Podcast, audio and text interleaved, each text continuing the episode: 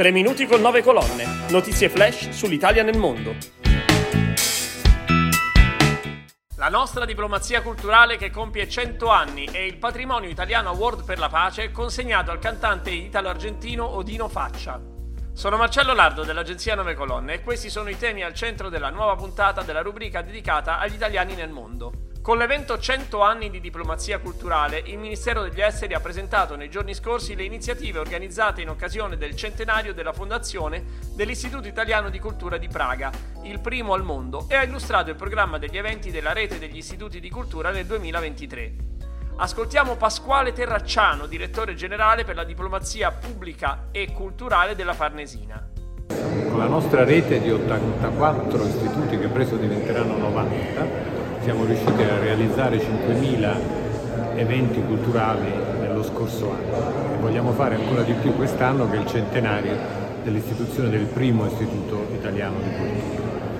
C'è una grandissima domanda di Italia e domanda d'Italia vuol dire soprattutto cultura, quindi noi vogliamo puntare sulla diplomazia culturale come pilastro della politica estera italiana.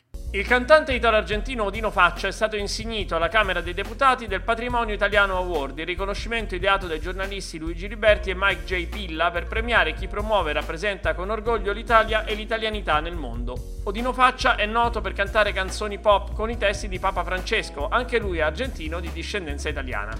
E lo stesso pontefice ha voluto che fosse Odino ad aprire la partita della pace lunedì scorso con una sua canzone.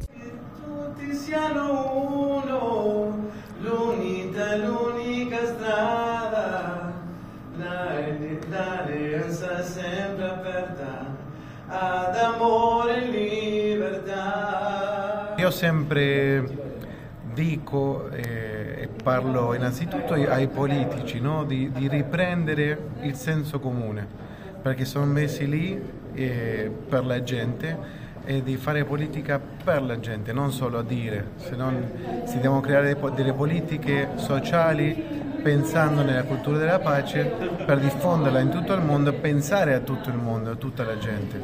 E niente, io dalla parte mia con la musica diffondo i valori attraverso le parole, attraverso la mia musica, ripeto, con i concerti per la pace e, è un bellissimo mestiere che prendo a cuore.